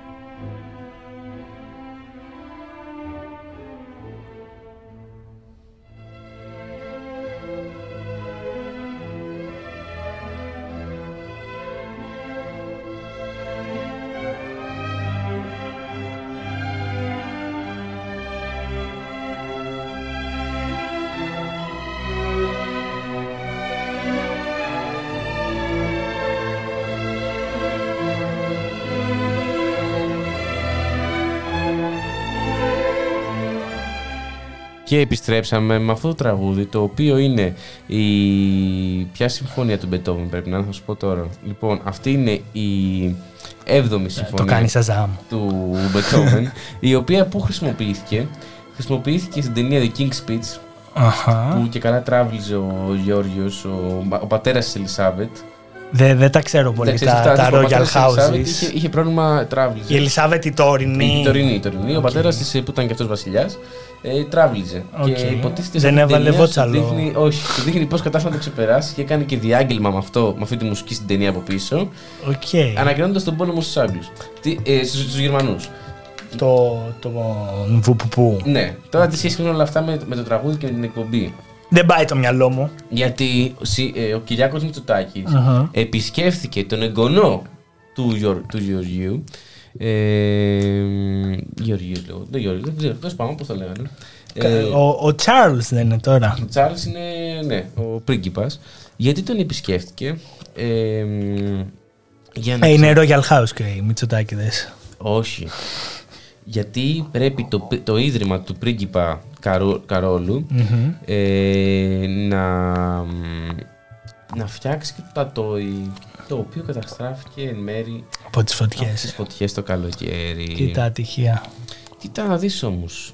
Την ίδια στιγμή που προκύπτουν ε, ε, σοβαρότατες καταγγελίες και αποκαλύψεις για τα αρχαία του Μητσοτάκη ε, μ, ότι μπορεί ο πατέρας του Μητσοτάκη και όλη η οικογένεια να ήταν αρχαιοκάπηλοι. Έλα ρε, στα χωράφια τα βρήκανε. Στα χωράφια τα βρήκανε και όταν βρίσκεις αρχαία στα χωράφια τα κρατάς και τα κάνεις ιδιωτική συλλογή. Ε, πώς οι Άγγλοι, ας πούμε, κρατάνε τα μάρμαρα να τα προστατεύσουν. Ναι, Και αυτοί να τα προστατεύσουν θέλανε. Ε, ναι, αυτό. Ε, επειδή ε, διαθέτουν τα μέσα και άμα διαθέτεις τα μέσα, γιατί όχι, έτσι ε, το, το σκέφτονται. Ε, μαζί με αυτή την εντελώς ε, τυχαία ε, μ, ε, σύμπτωση, βγαίνει και πάει και στην Αγγλία και συναντάει τον Κάρολο. Να πούμε ότι ε, όλο αυτό ξεκίνησε επειδή στο Μουσείο των Χανίων, στο Αρχαιολογικό Μουσείο των Χανίων, στην αίθουσα ενός ορόφου εκτίθεται μέρος της συλλογής Κωνσταντίνου Μαρίκας και Κυριάκου Μητσοτάκη. Εκεί πέρα έχει αντικείμενα τα οποία είναι από την 4η χιλιετία π.Χ. έως τον, 4ο, έως τον 3ο αιώνα μετά Χριστόν. Δηλαδή μιλάμε για 4.500 χρόνια ιστορία, δηλαδή 6.500 από σήμερα. Ε, και όλα αυτά ε, μ, να πούμε ότι προέρχονται από την Κρήτη το μεγαλύτερο μέρος, όπου είναι και η γενέτειρα του Μητσοτάκη. Μήπως, μήπως είναι μακρινός απόγονος των Μινοητών και η, η Ναι. συνεργασία με... Πώς τους λένε ρε στο επίθετο αυτούς; Το, το Dynasty έχει ένα όνομα. Το Τους έχουμε. Γλίτς- Γλίτς- Όχι, αυτή Α. είναι η δική μας. Η Ελίζαμπεθ, ποια είναι; Κοίτα, θα σου Ε. πω. Ε, Καταρχάς, να το πούμε ότι αυτό είναι παράνομο. Ε, μ, με βάση δηλαδή τον αρχαιολογικό νόμο 3028 του 2002 που βλέπω εδώ πέρα, ε, μ, κάθε αρχαίο το οποίο χρονολογείται ως το 1453 Μμμ. πρέπει να ανήκει στο δημόσιο και πουθενά άλλου. Ε, και μετά το 1453 ως και το 1830 ε, μ, πρέπει να ανήκουν στο δημόσιο. Ε, μ, όλα αυτά όμως... Ε, εντάξει, τε- και ο, και ο Μητσοτάκης το κράτος δεν είναι. Και Μητσοτάκη κάτω είναι, αλλά αυτό που είπες ότι τα βρήκαν στα χωράφια, σε περίπτωση που το βρεις στο χωράφι σου ή στον κήπο σου ή οπουδήποτε, πρέπει την ίδια στιγμή να τα δηλώσεις στο κράτος. Ε, οπότε καταλαβαίνεις ότι έχουμε έναν πρωθυπουργό, είχαμε και έναν άλλον πρωθυπουργό, οι οποίοι κάναν συλλογή αρχείων αντικειμένων παράνομος, ε, με την ανοχή ε, της κυβέρνησης, επειδή ήταν αυτή η κυβέρνηση. Ε, ε, και την ίδια στιγμή αποφασίζει ο Μητσοτάκης να πάει να, συν- να συναντηθεί στη Σκωτία με τον ε, πρίγκιπα της Ουαλίας Κάρολο στην έπαυλη Dumfries. Windsor είναι η, η δυναστεία για όσους ενδιαφέρονται. Α, ναι, σωστά, ναι, ναι, ναι. Ε, Και τι είπαν τα παιδιά, τι θα το κάνουμε. Μιλήσανε το για την τρατόι; αποκατάσταση ε, μ, του τοίου. Ε, να πούμε ότι ο, σύμφωνα με το sky.gr ε, ο πρίγκιπας Κάρολος κάλεσε τον ε, Μητσοτάκη στην, ε, στην επαυλή του ε, όπου τον ξενάγει στο ιστορικό κτίριο ε, μ, και του έδειξε τι φοβερή δουλειά κάνουν ε, στο εξωτερικό. Το είπε Κυριακού, λέει, έλα εδώ να δούμε τι- τι θα κάνουμε με τα κτήματα εκεί πέρα, γιατί έχουν, έχουν αδρανήσει. Έχουν αδρανήσει. Ε, αυτό βλέπουμε ότι μπορεί στην Εύβοια οι άνθρωποι που χάσαν τις περιουσίες τους να μην έχουν πάρει καμία αποζημίωση ακόμα. Μπορεί, εγώ ας πούμε, προχθές που πήγα στην Πάρνηθα να είδα ένα τοπίο το οποίο σε τρομάζει από τις φωτιές. Είναι απλώς ένα βουνό χωρίς καν χώμα, γιατί πια με τις βροχές όλο το χώμα έχει φύγει. Ε, είναι γεμάτο βράχια. Ε, μηδέν οξυγόνο για το λεκανοπέδιο της Αττικής. Ε, αλλά το μόνο που συγκίνησε ε, τη Νέα Δημοκρατία από όλα αυτά και πολλούς ψηφοφόρους της Νέας Δημοκρατίας δυστυχώς είναι ότι κάηκαν τα βασιλικά κτήματα στο Τατόι. Βλέπω εδώ πέρα, λέει ο Κυριάκος, είχα σήμερα τη χαρά να συναντήσω τον πρίγκιπα Κάρολο και να έχω μια πολύ ενδιαφέρουσα συζήτηση μαζί του τόσο για τους ιστορικούς δεσμούς που συνδέουν την Ελλάδα και τη Βρετανία όσο και για το μέλλον των δύο χωρών μας. Είδες πως τι διπλωματικά Το θέτει. Μα ναι, και τι μπόνους μας δίνουν τα ανάκτορα.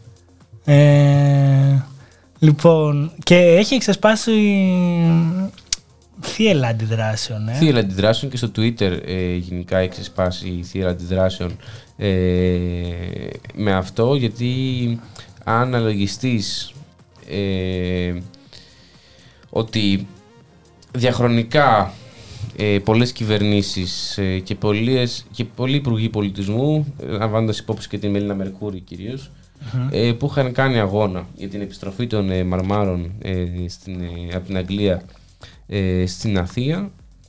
Ε, είναι λίγο περίεργο να βλέπεις ε, ότι ο πρωθυπουργός της χώρας είχε στην κατοχή του 1050 αρχαία.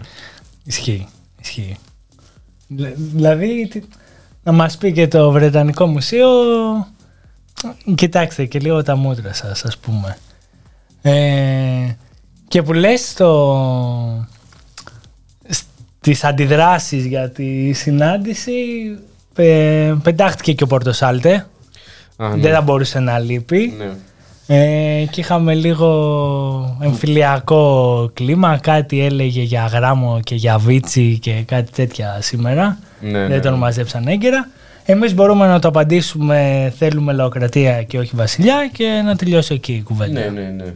Ε, αλλά το θέμα είναι ότι όλοι αυτοί οι συντηρητικοί, ας πούμε, οι Μμμ. νεοφιλελεύθεροι που βγαίνουν στα κανάλια και στα παράθυρα του Sky και κράζουν την, ε, τους αριστερούς που ε, μέσα σε εμφυλικό κλίμα εντείνουν το... Ε, εντείνουν τον, το, την παθογένεια της Ελλάδας στον εμφύλιο. Ε, βγαίνει ο... Έλληνες να του φεκάει Έλληνα. Έλληνας του φεκάει Έλληνα. Βγαίνει ο, ο Πορτοσάλτε, ξύλο και καράτη στην ώρα Πορτοσάλτε, ε, και μ, κάνει τέτοιες δηλώσεις. Ε, τέλος πάντων, ε, το σημαντικό είναι ότι ο Άρης Πορτοσάλτε έχει διαγραφεί από την ΙΣΙΑ με την κατηγορία της προπαγάνδας. Τώρα δυσκολεύομαι έχει να το διαγραφεί πιστέψω. οριστικά. Και αμετάκλητα. Και αμετάκλητα. Ε, εντάξει, ο τύπος είναι ένα, σκη- ένα κινούμενο όρκ. Ε, ε, αλλά πάμε να ακούσουμε ένα τραγούδι το οποίο είναι παραγγελιά. Στην ε, Ερμιά. ναι, παραγγελιά από το Non Serbian. Μμμ. ε, ε, το Manowar ε, Rotting ε, Christ. Rotting Christ. Christ. Ε, ε, sorry, παιδιά, διαβάζω καλά εδώ πέρα, δεν βλέπω. Και επιστρέφουμε πολύ σύντομα. Ωραία. Ωραία. Κολλή στο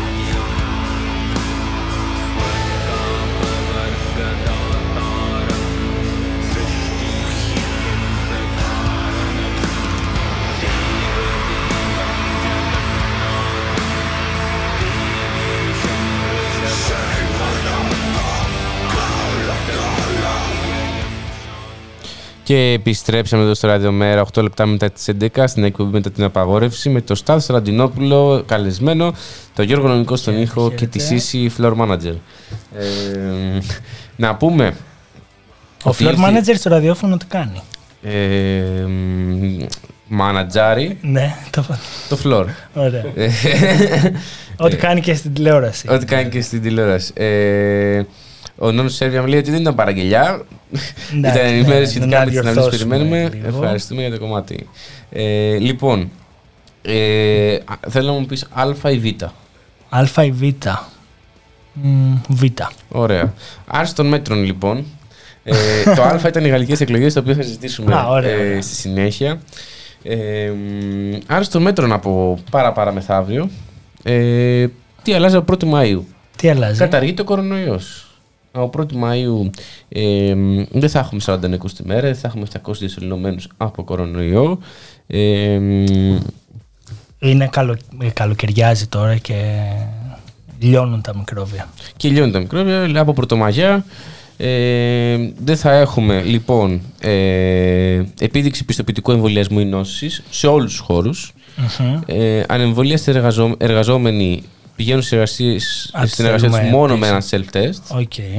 Ε, και ως 31 Αυγούστου, δηλαδή μέχρι να κλείσει ο τουρισμός, καταργείται το όριο σε κάθε κλειστό χώρο. OK, OK.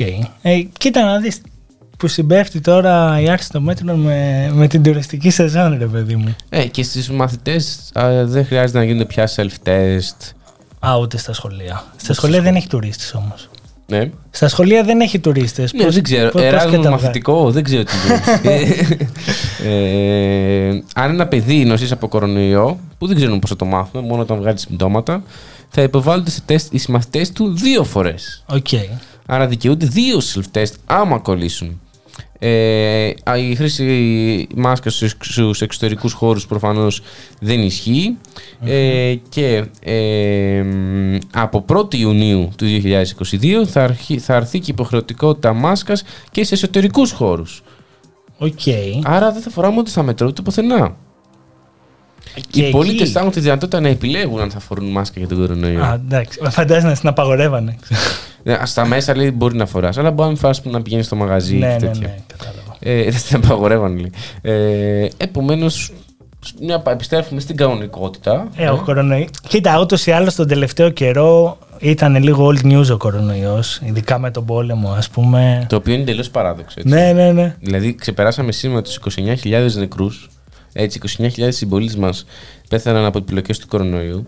Ε, 41 χθες άνθρωποι έφυγαν και το αντιμετωπίζουμε σαν να είναι τίποτα πια. Γιατί, Γιατί έχει έρθει πόλεμος, έχει έρθει ενεργειακή κρίση, Ναι. δεν βολεύει πια.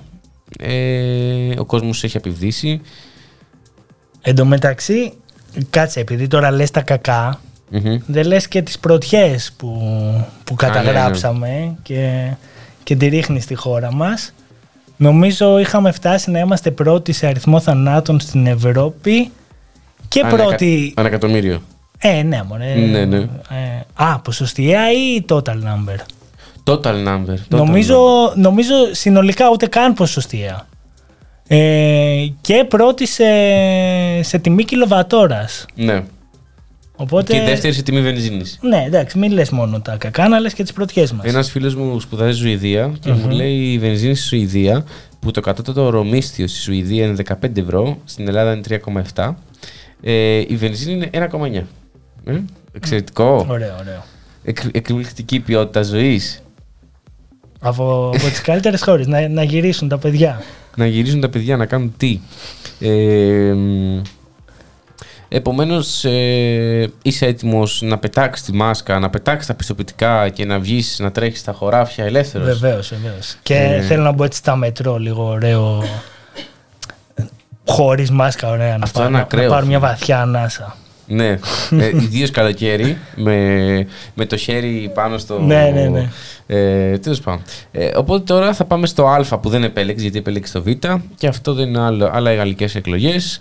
Είχαμε μια νίκη Μακρόν, ε, ο οποίος, οκ, μπορεί να κέρδισε, αλλά δεν είχε τόσο μεγάλη διαφορά με την αντίπαλο τη Λεπέν, αν αναλογιστούμε το ποσοστό που είχε το 2017, που ήταν 8 μονάδες χαμηλότερο Μπράβο. από το ποσοστό που είχε ε, φέτος. Μείωσε ισχύ- κιόλας. Μείωσε 8 μονάδες παραπάνω πήρε η Λεπέν. Από το 2017. 8 μονάδες είναι, μεγα... είναι πάρα πολλοί κόσμος. Μμμ. Γιατί μιλάμε για τη Γαλλία. Ναι, ναι. ναι. Δεν μιλάμε ούτε για την Ελλάδα ούτε για κάποια μικρή χώρα. Μιλάμε για τη Γαλλία. Εσένα σαν ισχύει αυτή η άνοδος ακροδεξιάς; Ε, προφανώς, ρε, εσύ. Ε, και κοίτα, έχει, είχαν αρκετά μαθήματα οι γαλλικές εκλογές. Ναι. Ε, το ένα είναι Η... πράγματι η άνοδος της ακροδεξιάς ας πούμε ε, η οποία είναι πανευρωπαϊκό φαινόμενο, το ξέρουμε, έχει αναλυθεί Είναι και- πανευρωπαϊλήθη. και συνεχίζει.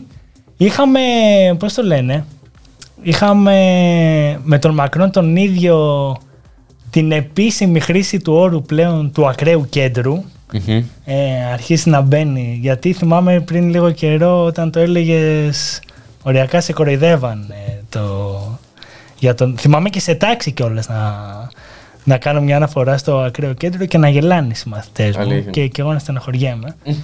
ε, οπότε βλέπουμε τώρα λοιπόν το Μακρόν να, να το λέει ξεκάθαρα το project του ακραίου κέντρου. Ναι.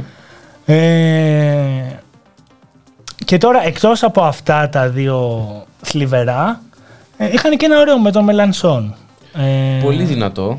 Ε, σχεδόν πήγε να γίνει. Ναι, σχε- κάτι καλά να σημαντικό. γινόταν καμιά τέτοια ανατροπή θα ήταν, ε, 2015 συνέστημα. θα ήταν πολύ ωραίο. Και για τους φίλους του ΣΥΡΙΖΑ που λένε ότι μ, πρέπει να στηρίξουμε κι εμείς στη ΣΥΡΙΖΑ σε επόμενες εκλογές για να μην πάθουμε ό,τι έπαθε ο Μελανσόν στη Γαλλία.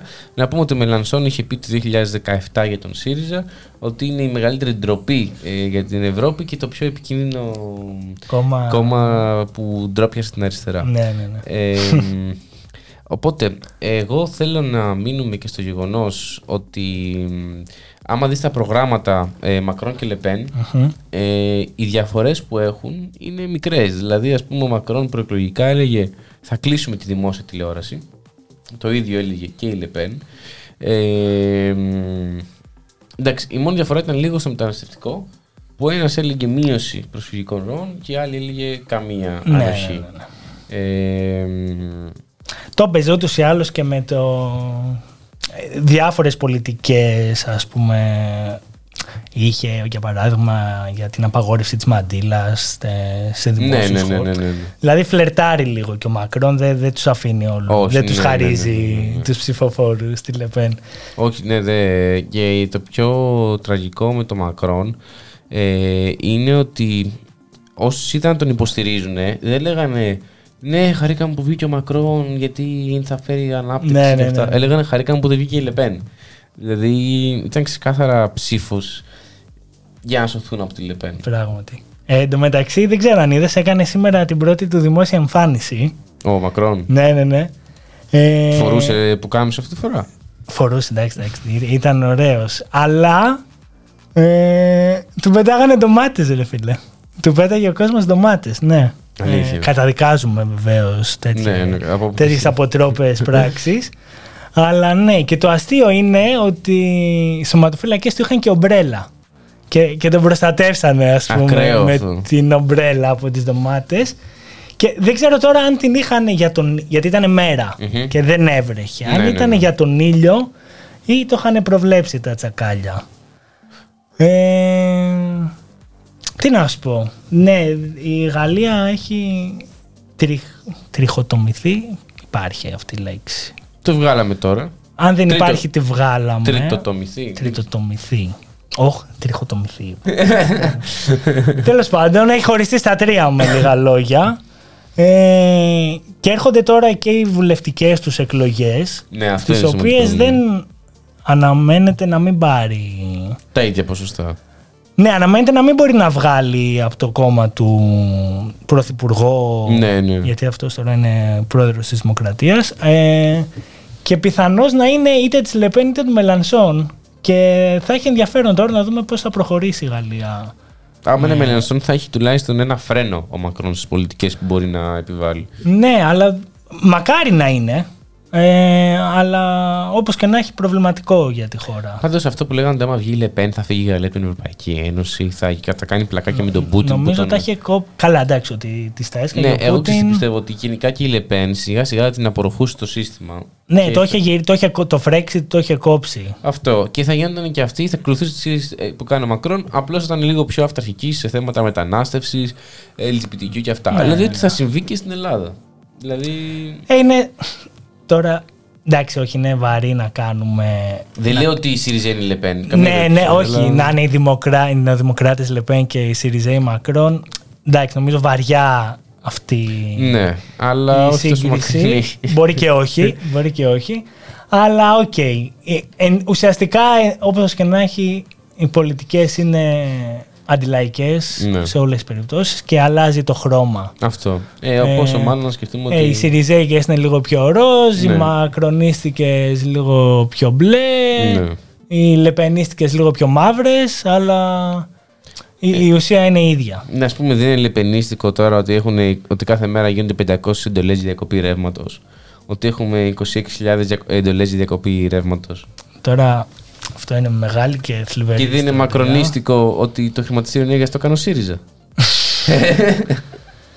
Τι, τι, να, τι να πρωτοσχολιάσεις εδώ πέρα. Ε, Δεν ξέρω, εγώ ξέρω ότι ε, το συνέδριο του ΣΥΡΙΖΑ ήταν εκπληκτικό μόνο στο σημείο που μίλησε ο Μιχάλης Κρυθαρίδης. Να το βάλουμε αυτό να το ακούσουμε σε κάνα δεκάλεπτο.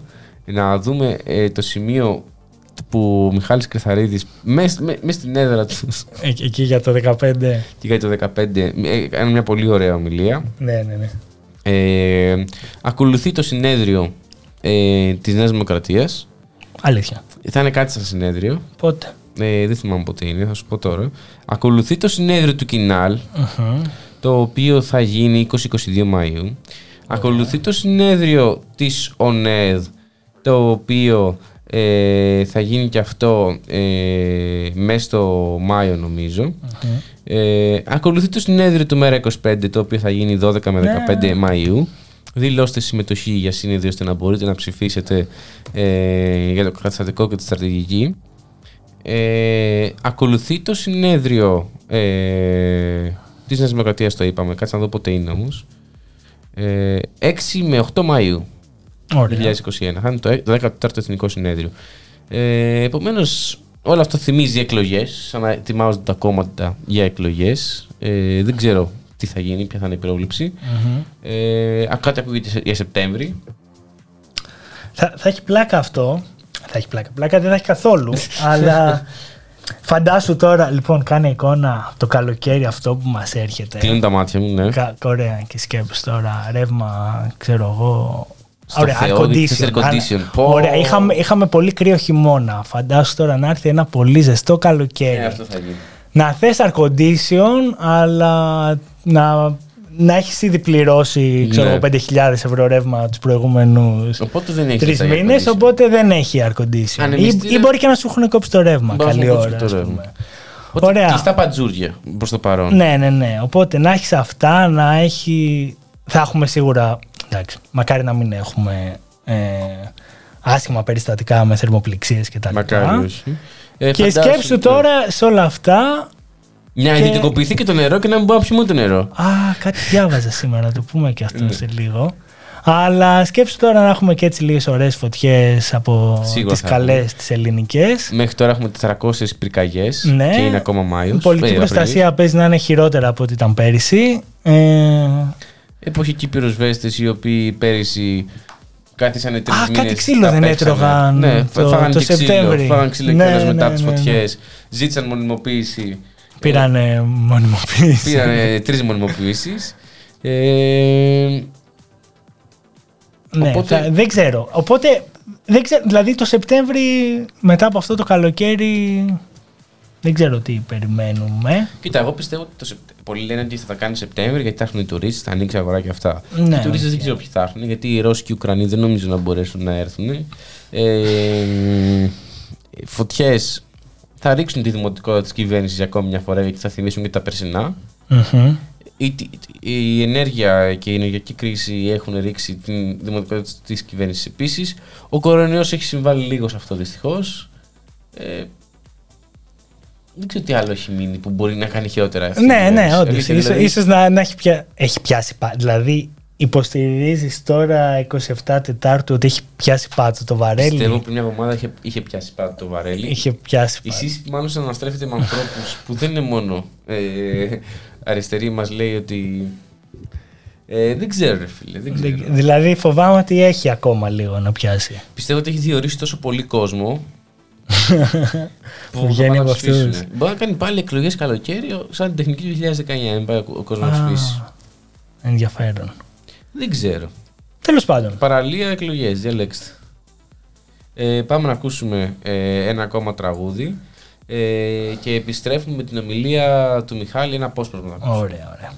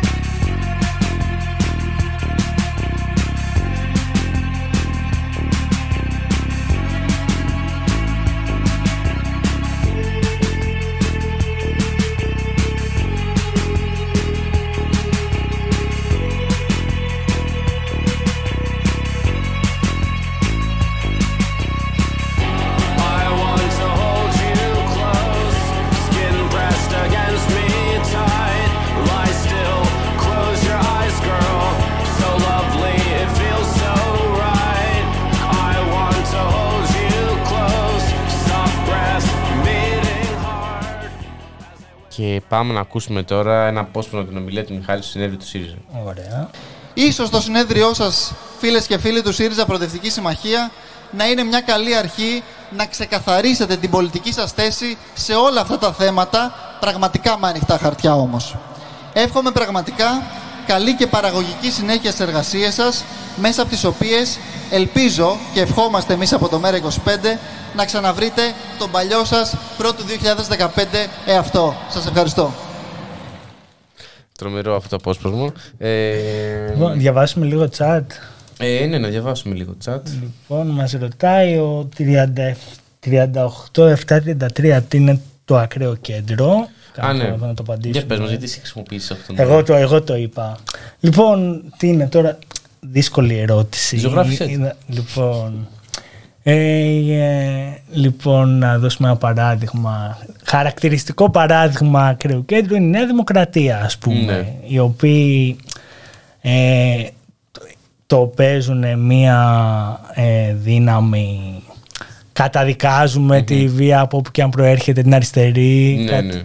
Ε, η, Αυτό βασικά θα έλεγα και εγώ ίσες το παράδειγμα. αποστάσεις ε, δεν είμαστε ούτε ακροδε... είμαστε κατά των άκρων Άκρων. γενικότερα αλλά οπότε σου, σου πουλάνε ένα τέτοιο προφυλάκι αλλά ταυτόχρονα έχουν ας πούμε υπουργούς που λέγανε να πυροβολάμε τους πρόσφυγες όταν τους βλέπουμε ας πούμε Ναι. πολύ, πολύ κεντρό άποψη ε, κάνανε τι, ε, κατάλαβες τώρα βορείδιδες, αδόνιδες ε, και, και τα λοιπά οπότε είναι τέλος πάντων όλοι αυτοί οι βάρβαροι θεωρητικά και όλες φιλελεύθεροι πολιτικοί Μμμ. ε, που- τι άλλο. Ε, έλα δε όλα αυτά τα παραδείγματα που έχουμε. Εγώ αντιλαμβάνομαι ως ακραίο κέντρο τους ανθρώπους οι οποίοι ό,τι και να γίνει, όσο ε, και να καταλαβαίνεις ποια είναι η σωστή πλευρά,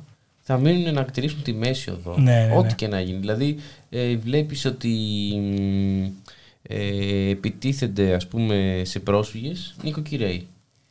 Θα στηρίξεις, θα πεις ε, έχουν λάθος και οι μεν και οι δε. Ναι, ναι. Δηλαδή ε, είναι αυτοί που ακολουθούν τη μέση εδώ στα πάντα. Ε, Να, βλέπεις ας πούμε τι να κάνουν, να στρατεύουν απεργούς ας πούμε. Ναι, ναι, ναι. Ή βλέπεις να παρακολουθούν δημοσιογράφους ή να περνάνε τροπολογίες που...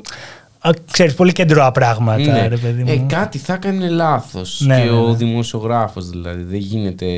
Βαράνε πεντάχρονο αστυνομικοί. Κάτι θα έκανε το πεντάχρονο. Ναι, ε, οπότε όλη, όλη αυτή η βαρβαρότητα αντιμένει με, με ένα μανδύα ουδετερότητας ας πούμε και ίσων αποστάσεων. Και να πάμε τώρα και σε ένα θέμα, μιας και είμαστε και νεανική εκπομπή και είμαστε και οι δύο φοιτητές και έχουμε ακούσει και πολλά για την. και οι τρεις φοιτητές. Και οι τρεις, και οι τρεις. Ε, και έχουμε ακούσει και πολλά για την πανεπιστημιακή αστυνομία τα τελευταία δύο χρόνια. Τα ΜΑΤ που βρέθηκαν μέσα στα που. Πω, πριν πούμε για τα μάτιδες τη, τη ζωγραφιά που κάνανε Όχι. στο Απιθύτα. Όχι, τι κάναμε. Πω, το Τμήμα Καλών Τεχνών έκανε μια, ένα εξαιρετικό έργο στο, στο προάβλιο. Τέλος πάντων, κάνανε το, το λογότυπο του Απιθύτα ε, με, με λίγο αστυνομική παραλλαγή ας πούμε. Αλλά πραγματικά πολύ ωραίο έργο. Πολύ ωραίο. Το ψάξουμε. Να, το- να Γενικά, το ψάξετε. Το παιδιά, ρεπορτάζ για το όμορφο. APC, το όποιος θέλει να ενημερώνεται άμεσα για το τι γίνεται, μπορεί να ακολουθήσετε τον Κρι Αβραμίδη στο Twitter, ε, ο οποίος είναι όλη τη μέρα εκεί και ανεβάζει πραγματικά και βιντεάκια και τα παντα Όπου τι έχουν κάνει τα ΜΑΤ, έχουν κάτσει ε, στη σχολή, στο, στο, φυσικό, στο χημικό συγκεκριμένα, και απαγορεύουν στους φοιτητές να μπουν μέσα. Μάλιστα και η ίδια σχολή έβγαλε ανακοίνωση που λέει: Καλό είναι να μην πηγαίνετε ε, οι φοιτητές εκεί πέρα. Ε, και βλέπουμε και βιντεάκια, ας πούμε, ένα βίντεο που ανέβασε ο Κρυς Αβραμίδης σήμερα. Βλέπουμε έναν ε, άνδρατο ματ να έχει το χέρι του στο όπλο Μμμ. και να μιλά σε φοιτητές. Ωραία πράγματα. Ναι. Ε, είδαμε επίσης ένα άλλον ε, ο, που να βρίζει τους φοιτητές, να πηγαίνει ο ένας ανώτερός του να του λέει ηρέμησε, μην μιλάς έτσι και να βρίζει τον ανώτερό του. Οπότε καταλαβαίνουμε ότι ούτε στους ανωτέρους τους ε, δεν υπακούνε. Ε, βλέπουμε, και βλέπουμε και τους φοιτητές οι οποίοι πραγματικά προσπαθούν να κάνουν τον αγώνα τους να διεκδικήσουν τη σχολή τους. Ε, και δεν είναι κατάσταση αυτή Ευρωπαϊκού Πανεπιστημίου να έχουμε ματατζίδες ε, μέσα στις σχολές μας. Ε, να πούμε ε, κιόλας ότι ματατζίδες στις σχολές είχαμε δει και στην ΑΣΟΕ φέτος. Μμμ. Ε, πού άλλο έχουμε δει; Παντού έχουμε δει. Μπράβο. Ε, στο Πολυτεχνείο νομίζω. Στο Πολυτεχνείο. Στο κάτω. Ναι, ναι. Ίσως είναι μια αρχή της πανεπιστημιακής αστυνομίας, ίσως. Ε, αργήσανε κιόλας τα παιδιά. Ναι. Ε, Τόσο, τόσο καιρό έχουν ε, Ναι. περαστεί. Να υπενθυμίσω σε αυτό το σημείο ότι την άλλη Τετάρτη θα είναι στην εκπομπή ο Γιώργος Ζηρούς, ο Μμμ. τραγουδοποιός. Ήταν να έρθει σήμερα, αλλά του είχε κάτι απρόπτο. Ε, Του, του πήρα τη θέση. του- και του πήρε θέση ο... Ο τέτοιος. Ε, ο τέτοιος. Ο Ο, τέτοιος. Στάθης. Πώς το λένε το παιδί εδώ πέρα. Ε, μ, Στάθη, ε, εσένα πώς φαίνεται η πανεπιστημιακή αστυνομία; Ε, τι να πούμε τώρα για την αστυνομία, ρε, εσύ. Ε, πα- παπαράδεκτη. ε, στε- να προστατεύσει ποιους από ποιους. Α, θα σου πούνε για την εγκληματικότητα των πανεπιστημίων. Εντάξει, δεν- αυτά τα πράγματα δεν ισχύουν και τα έχουμε ζήσει κιόλας. Θες να μείνουμε στα πανεπιστήμια, γιατί σου έχω και άλλη ερώτηση για τα πανεπιστήμια. Και άλλη ερώτηση. Για πες. Πλησιάζουν οι φοιτητικές εκλογές. Μμμ. μετά από τρία χρόνια. Ε, φοιτητικές εκλογές, ο φοιτητικός συνδικαλισμός ε, δυνατός, συνελεύσεις ε, και όλα αυτά, κάτι που έχουμε ξεχάσει τα τελευταία τρία χρόνια, κάτι που πολλοί φοιτητές δυστυχώς ε, αμελούν. Μμμ. Ε, η Σύση, για Η παράδειγμα. ανάθεση. Ναι, Η ε, περιβόητη ανάθεση. σωστά τα λες, ε, συνοδοιπόρε. Ε, λοιπόν, φοβάμαι. Εντάξει, δεν φο- φοβάμαι. Βλέπω πολύ άνοδο. Φοβάμαι. Punks. Ναι. Βλέπω Α. πολύ άνοδο punks. Αλήθεια. Και δεν ξέρω, μακάρι να μην είναι έτσι. Αλλά στεναχωριέμαι. Γιατί εντάξει, πλέον έχουν, έχουν καπελωθεί εντελώς, ας πούμε. Α, αν δεχ, έστω ότι δεχόμαστε ότι ξεκινήσαν ε, ε, ανεξάρτητα Ναι. σε, σ- άντε και χωρί, άντε, πες ότι ξεκινήσαν όντως ανεξάρτητα ε, και έχουμε και, και μαρτυρίες που μας τα έχουν μεταφέρει ε, πολύ γρήγορα ε, καπελώθηκαν ας πούμε και Ναι. πάνε να γίνουν νομίζω δαπίτες στη θέση των δαπίτων. Όπου ακούσαν εξάρτητο, κάτι, κάτι πάει Ναι, ναι. λάθος. Ξέρεις, είναι, είναι- λοιπόν, έλα, οι, οι punks είναι σαν το, το, το ακραίο κέντρο τη- της κεντρικής πολιτικής σκηνής. Να θυμίσω σε αυτό το σημείο ότι τρέχει και ο διαγωνισμός για το καλύτερο σχόλιο Μμμ. της εκπομπής. Στα, τρία, στα βρα- τρία βραβεία για καλύτερο σχόλιο έρχεστε εδώ πέρα στην εκπομπή και κάνετε εκπομπή μαζί μας. Όπως κέρδισε η Σύση τρία ε, βραβεία. Συγχαρητήρια, Σύση. Μπράβο, Σύση. Ε, πολύ ωραία τα, βρα- τα, τα σχόλια που έκανες. Ε, μ, οπότε πάμε να ακούσουμε ένα τελευταίο τραγούδι Μμμ. και θα επιστρέψουμε. Θα σου δώσω εγώ τρία. Ε, θα σου δώσω δύο ή τρία σχόλια να μου επιλέξεις ένα από τα δύο και να δώσουμε το, καλ- το βραβείο του καλύτερου σχόλιο. Ωραία, ωραία.